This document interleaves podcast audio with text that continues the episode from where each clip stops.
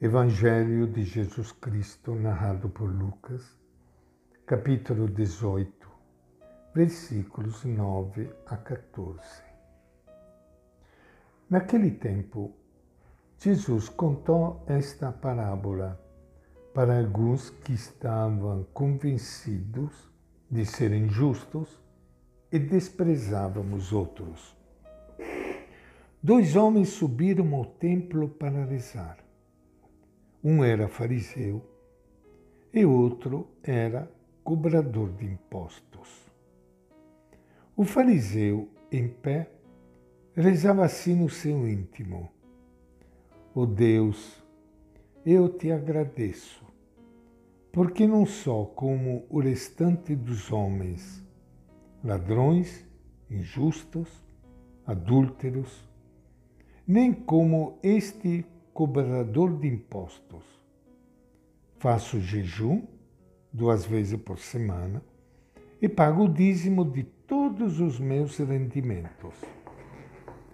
O cobrador de impostos ficou à distância e não ousava sequer levantar os olhos ao céu. Ele batia no peito, dizendo: Oh Deus, tem piedade de mim, pecador. Eu lhes digo: este último desceu para casa perdoado, mas o outro não. Pois quem se exalta será humilhado, e quem se humilha será exaltado. Esta é a palavra do Evangelho de Lucas.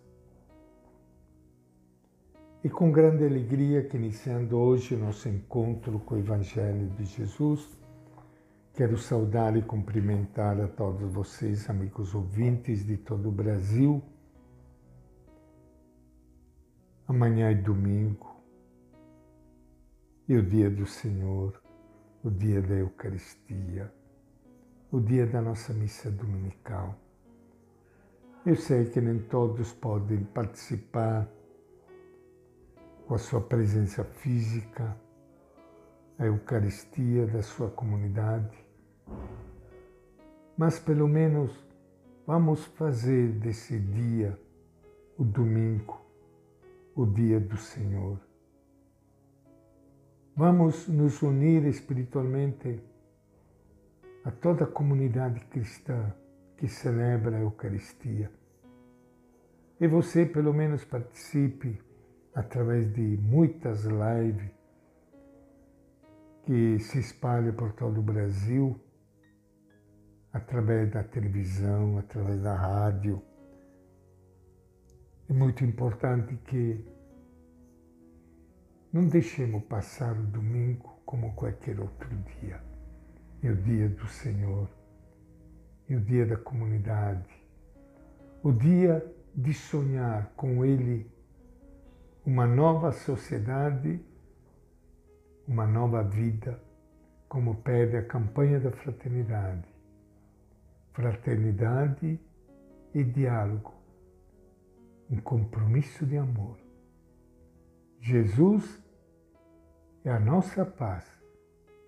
Do que era dividido, ele fez a unidade. Acabamos de ler uma parábola que talvez seja uma das parábolas mais desconcertantes de Jesus. Um piedoso fariseu e um cobrador de impostos, considerado pecador, sobem ao templo para orar. Como reagirá Deus diante de duas pessoas de vida moral e religiosa tão diferente e oposta. O fariseu ora de pé, seguro e sem temor algum. Sua consciência não o acusa de nada. Não é hipócrita. O que diz é verdade. Cumpre fielmente a lei e, inclusive, vai além. Não se atribui a si mesmo mérito algum mas agradece a Deus. Oh Deus, eu te dou graças, ele diz.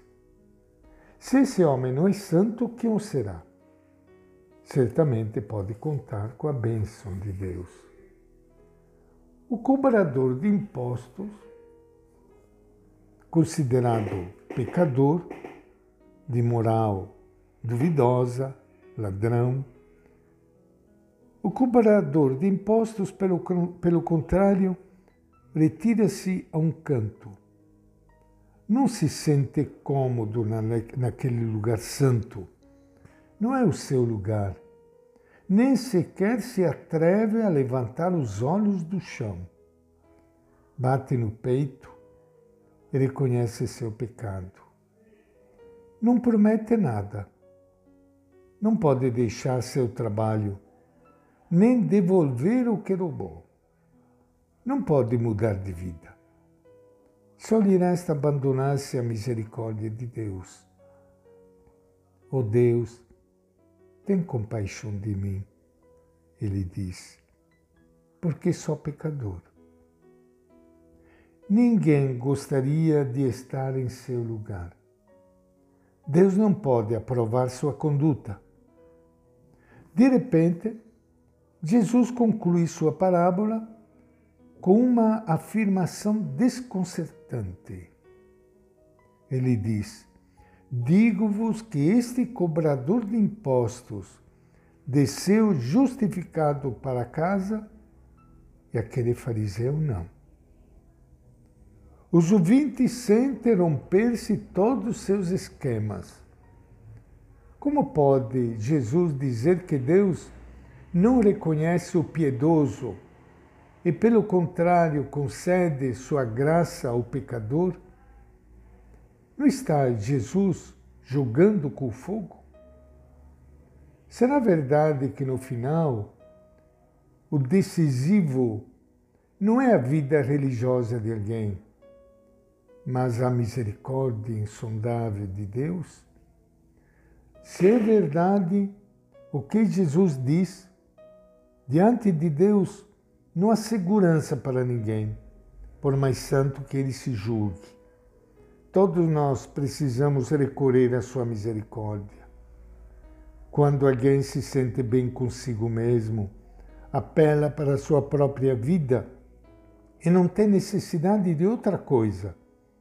Quando alguém se vê acusado por sua consciência e sem capacidade para mudar, só sente necessidade de refugiar-se na compaixão de Deus e unicamente a compaixão.